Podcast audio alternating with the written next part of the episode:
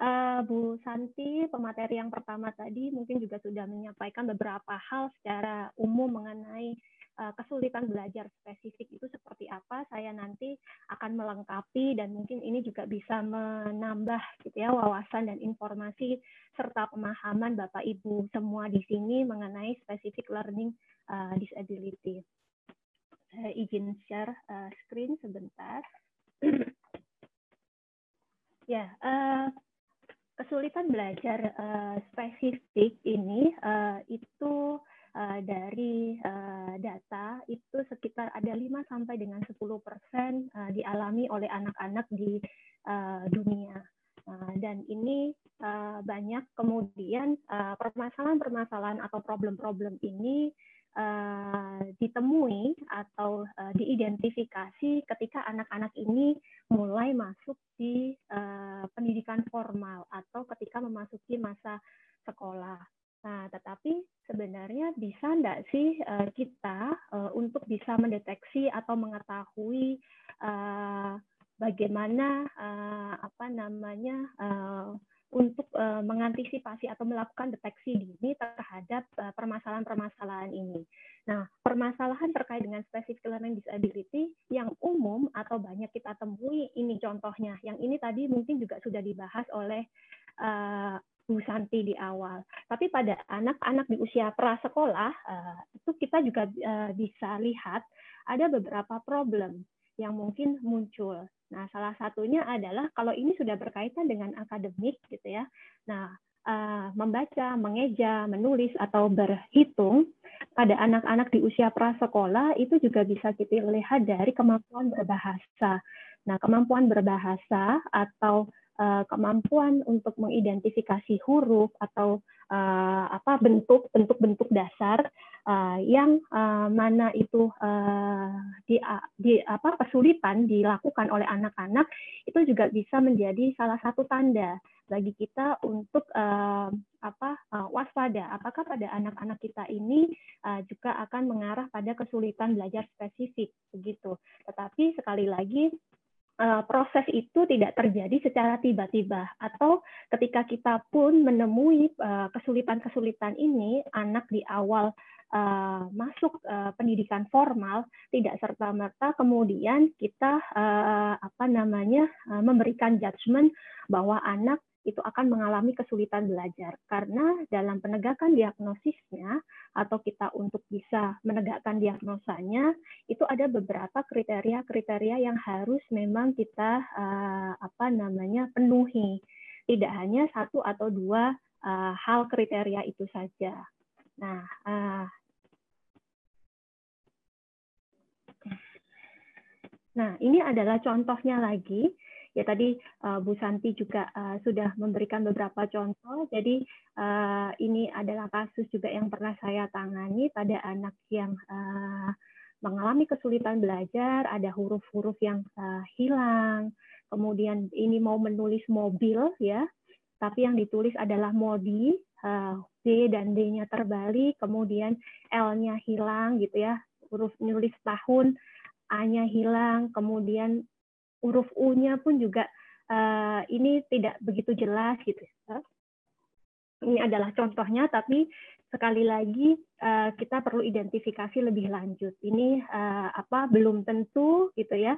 Kalau kita menemui atau mendapati anak-anak kita menunjukkan ciri-ciri ini, semuanya itu akan langsung mengarah kepada kesulitan belajar spesifik. Nah, untuk lebih jelasnya kita bahas terlebih dahulu apa sih sebenarnya specific learning disability atau SLD ini. Jadi uh, atau kita kenal ini adalah kesulitan belajar spesifik. Jadi uh, suatu gangguan di mana individu itu mengalami kesulitan atau hambatan untuk memahami atau memproses informasi secara efisien dan akurat. Jadi pada individu-individu yang mengalami kesulitan belajar spesifik ini, mereka akan uh, memiliki hambatan untuk bisa uh, menangkap informasi itu secara tepat dan memiliki uh, dan memahami informasi itu dengan benar. Nah, di dalam DSM atau Diagnostic uh, and Statistical Manual of Mental uh, Disorder itu digolongkan di dalam uh, kategori neurodevelopmental disorder atau gangguan neurodevelopmental. Jadi ini memang adalah gangguan uh, yang berkaitan dengan perkembangan syaraf otak yang berasal dari faktor biologis dan menjadi dasar kelainan pada tingkat kognitif yang berhubungan dengan tanda-tanda perilaku dari gangguan tersebut. Ya, ini memang ada kaitannya dengan uh, syaraf yang ada di otak. Jadi ini uh, kalau kita bicara tentang uh, apa uh, otak itu ada bagian uh, yang memang bertugas uh, atau berkaitan dengan bahasa, pemahaman bahasa itu ada di bagian sebelah kiri ada area Broca dan Wernicke uh, area. Nah, ini uh, berasal dari faktor uh, biologis nanti akan saya jelaskan lebih lanjut.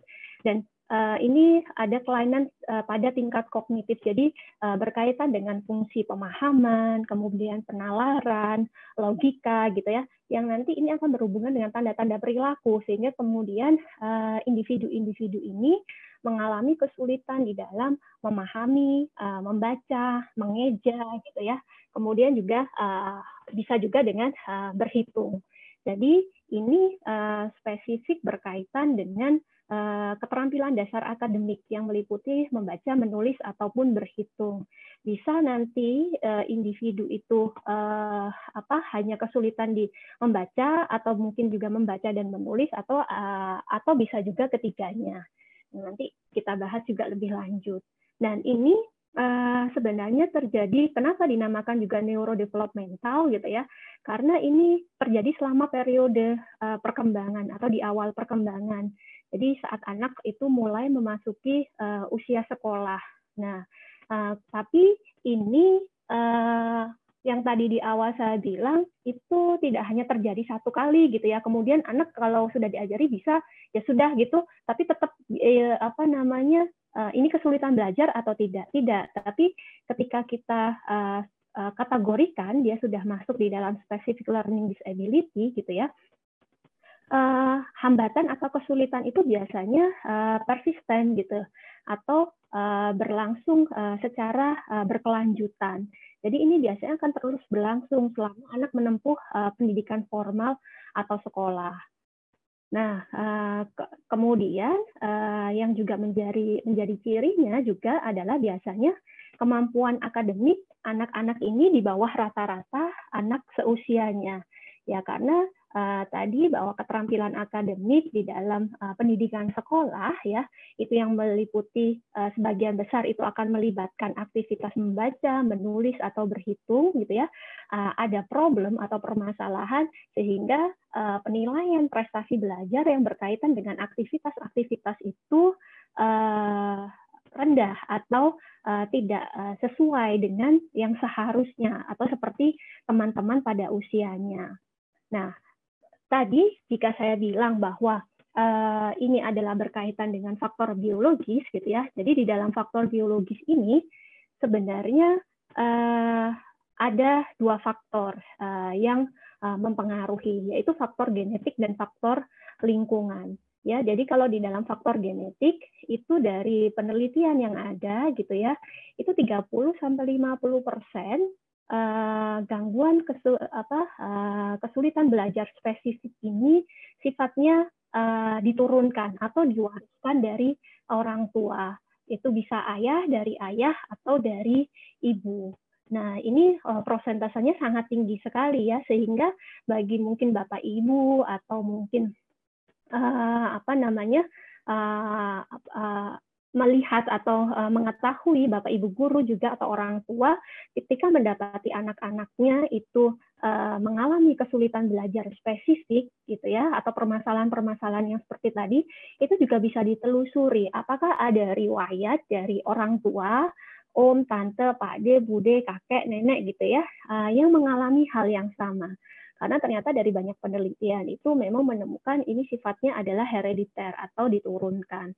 Kemudian juga bisa jadi uh, faktor biologisnya itu adalah ada faktor lingkungan. Jadi ada uh, injury, ada uh, apa namanya kecelakaan, benturan gitu ya, yang itu apa mengenai area-area di bagian otak yang berkaitan dengan pemrosesan informasi tadi sehingga itu uh, apa uh, membuat munculnya hambatan atau gangguan ini. Nah, neurologisnya tadi yang saya sampaikan di awal yaitu ada di bagian ini uh, area broca atau Wernicke ini. Jadi ini yang nanti biasanya itu ada gangguan uh, apa namanya uh, bahasa ekspresif atau uh, reseptif.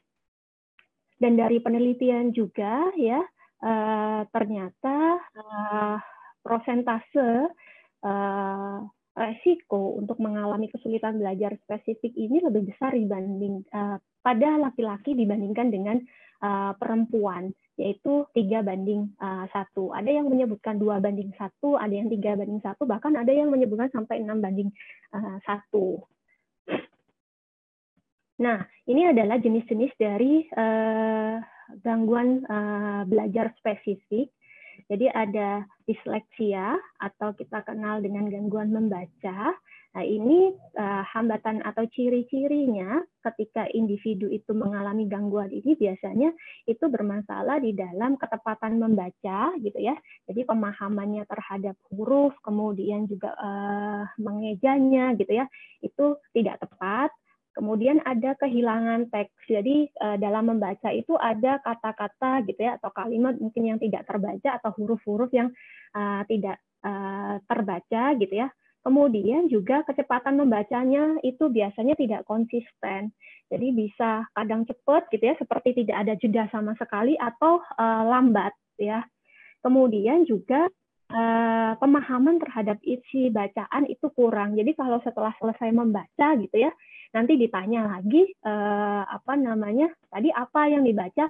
Nah itu anak biasanya uh, tidak tahu atau tidak memahami tadi apa yang uh, dibacanya.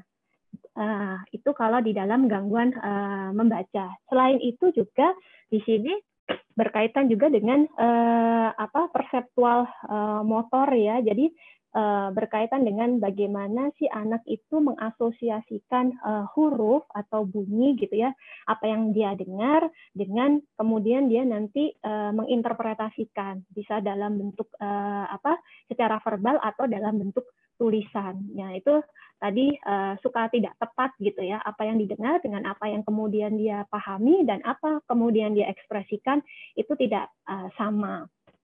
Selain itu juga uh, koordinasi uh, kalau tadi bicara tentang kecepatan ini juga berkaitan dengan koordinasi visual motornya gitu ya dan integrasi dari sensor motor itu sendiri. Kenapa dia masih suka terbalik-balik gitu ya? Uh, membacanya mobil jadi modi, uh, apa namanya uh, hidup jadi hidup, bunga guna gitu ya. Jadi ada yang hilang, kemudian ada yang uh, terbalik, hurufnya tidak tepat gitu ya. Itu juga berkaitan dengan kemampuan laterasi. Jadi uh, bagaimana dia untuk membedakan kanan, kiri, atas, bawah itu juga masih mengalami uh, kesulitan. Nah, kemudian yang kedua adalah uh, disgrafia atau gangguan menulis.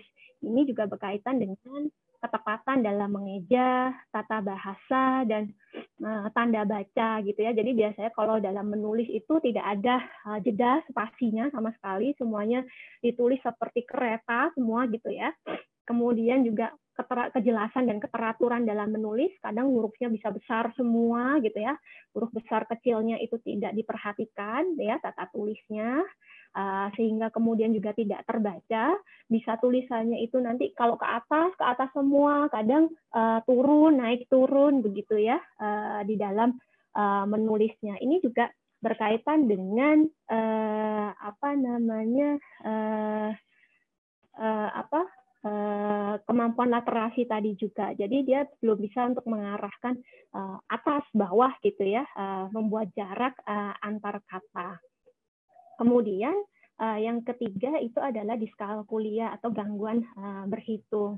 Nah ini kalau ini berkaitan dengan uh, angka ya rumus matematika, ketepatan perhitungan dan juga bagaimana mengimplementasikan gitu ya kemampuan uh, pemahaman angka ini di dalam kehidupan sehari-hari.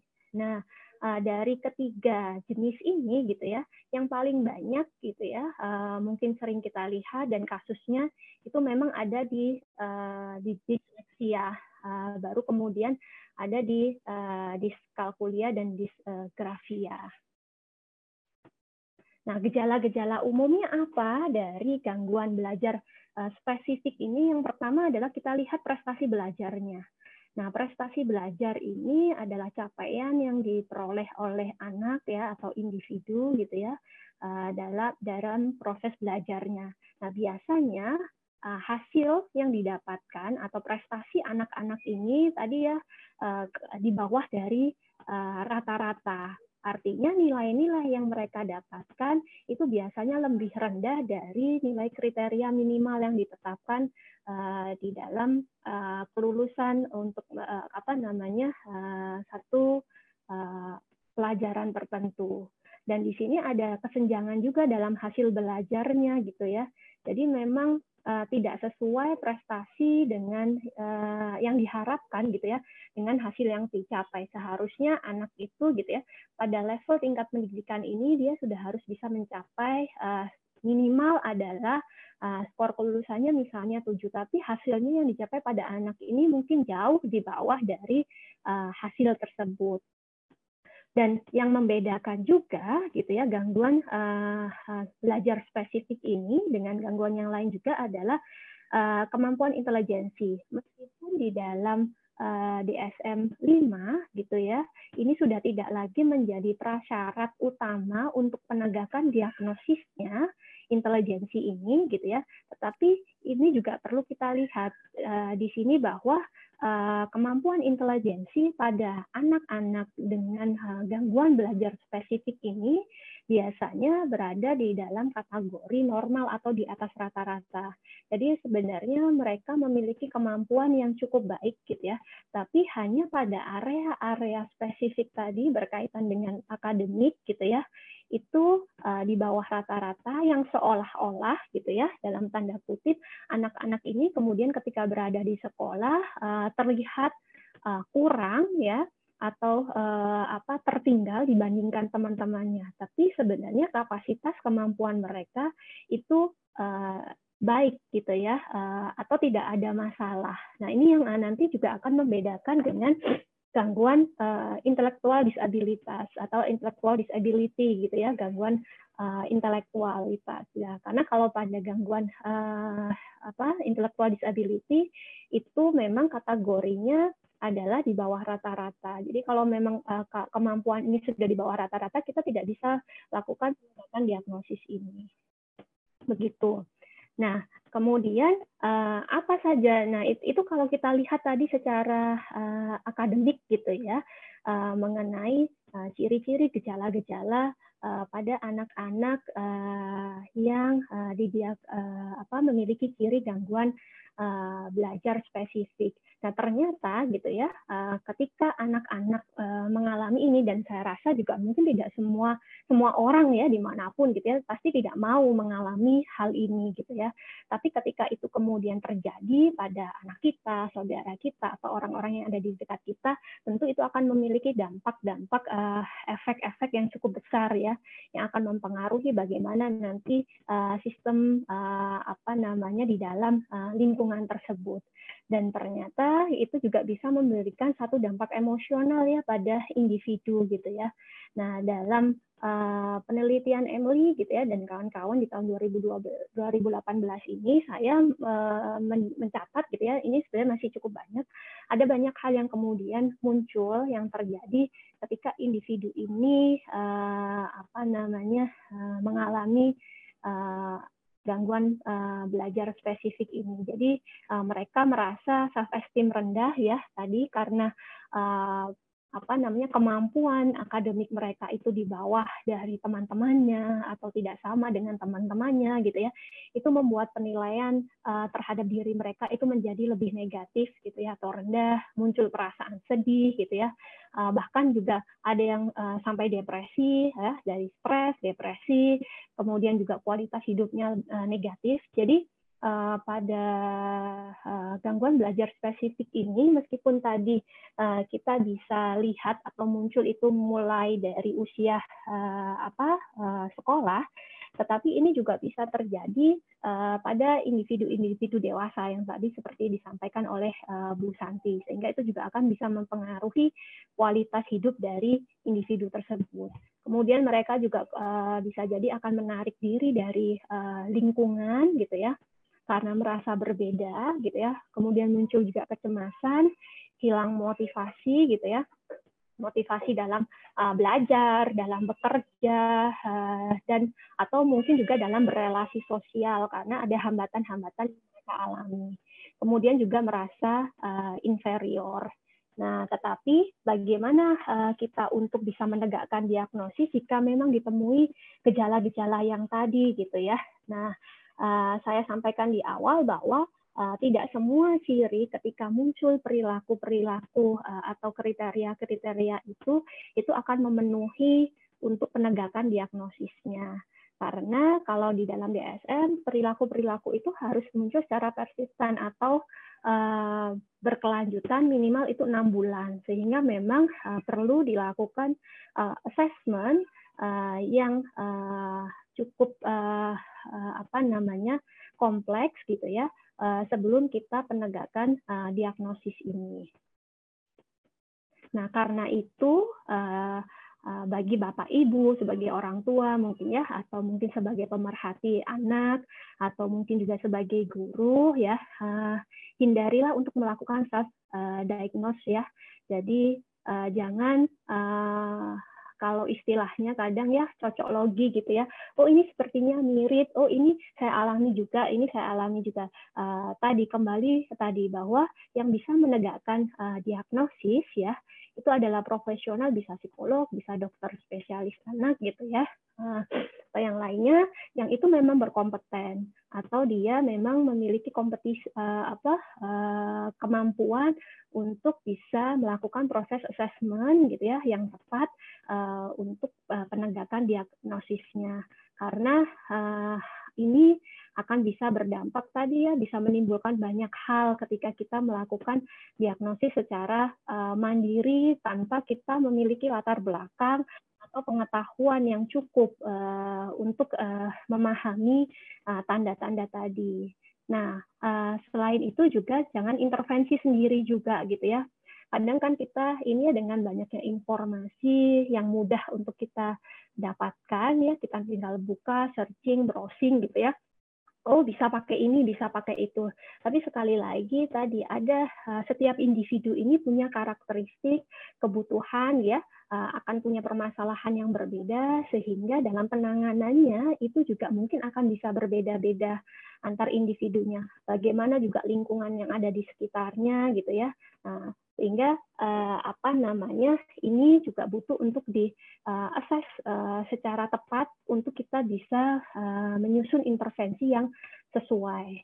Kemudian juga adanya ini sering kali kita uh, melihat gitu ya di sekitar kita anak-anak ini uh, memiliki tuntutan gitu ya atau memiliki beban uh, di luar dari kapasitas mereka karena adanya tuntutan-tuntutan yang terlalu tinggi atau uh, tidak sebanding dengan kapasitas kemampuan mereka.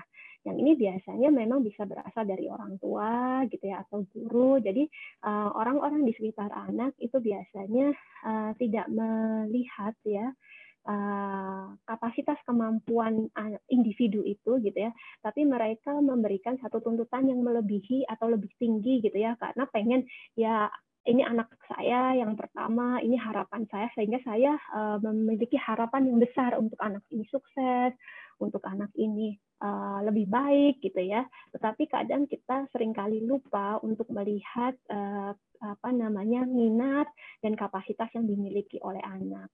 Kemudian juga memberikan stigma ya. Ini yang juga uh, banyak kita lihat. Jika anak-anak ini memiliki kemampuan yang berbeda, lingkungan sekitar itu sudah memberikan penilaian judgement bahwa anak ini uh, dianggap malas gitu ya atau bahkan yang kasarnya dibilang bodoh gitu ya atau uh, apa namanya uh, berbeda sehingga itu uh, sangat rentan sekali pada anak-anak ini kemudian untuk mendapatkan perlakuan yang berbeda.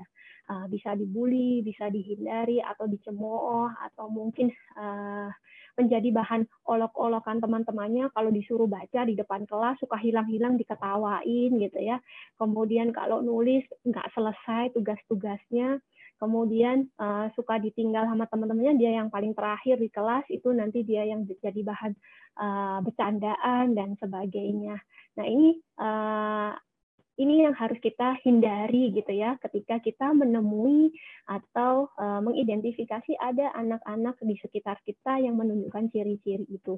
Nah, kalau begitu apa yang harus kita lakukan ketika melihat uh, seperti itu atau menemui uh, apa hal itu? Yang pertama tadi harus konsultasi dengan profesional gitu ya. Uh, jadi untuk kita bisa meyakinkan dan menegakkan diagnosis secara benar gitu ya, kita harus berkonsultasi dengan psikolog gitu ya. Kemudian uh, uh, proses kerjasama adalah oleh berbagai pihak, baik itu oleh orang tua, guru gitu ya, dan profesional gitu ya, untuk menangani kasus pada anak ya intervensi ini nanti gitu ya uh, mungkin akan bisa diberikan saran oleh profesional untuk dilakukan di rumah gitu ya. Guru pun nanti juga mungkin akan bisa melakukan intervensi gitu ya. Tetapi semuanya itu tadi harus sudah dikonsultasikan bersama bukan uh, dilakukan secara uh, sendiri gitu ya dengan pemahaman dan keterbatasan pengetahuan yang kita miliki. Dan yakinlah juga gitu ya yang terakhir adalah proses evaluasi diri dan optimis dengan masa depan. Yakinlah bahwa setiap anak-anak ini gitu ya itu akan punya potensi. Mereka memang memiliki kekurangan gitu ya keterbatasan tetapi di sisi lain setiap anak ini juga punya kelebihan-kelebihan yang itu uh, apa namanya bisa kita optimalkan uh, dan kita juga masih ingat bahwa anak-anak ini tadi secara kapasitas mereka itu normal bahkan banyak gitu ya yang itu ada di atas rata-rata.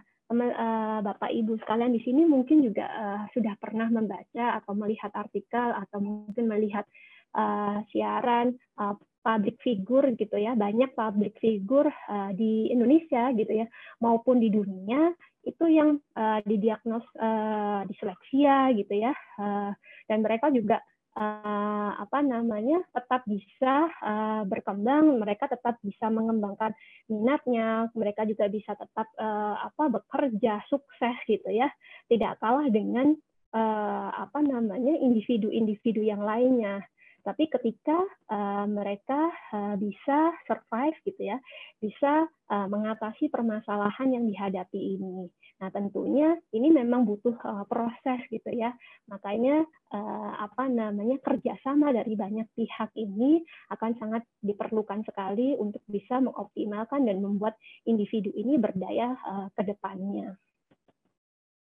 Nah, intervensinya Kak kemudian apa yang bisa dilakukan gitu ya eh, kita ketika kita mendapati eh, ciri-ciri uh, pada uh, atau uh, diagnosa uh, kesulitan belajar tadi sudah ditekatkan. Nah, kalau pada anak gitu ya, ini ada beberapa uh, ada dua yang bisa kita lakukan. Sebenarnya ada banyak lainnya gitu ya.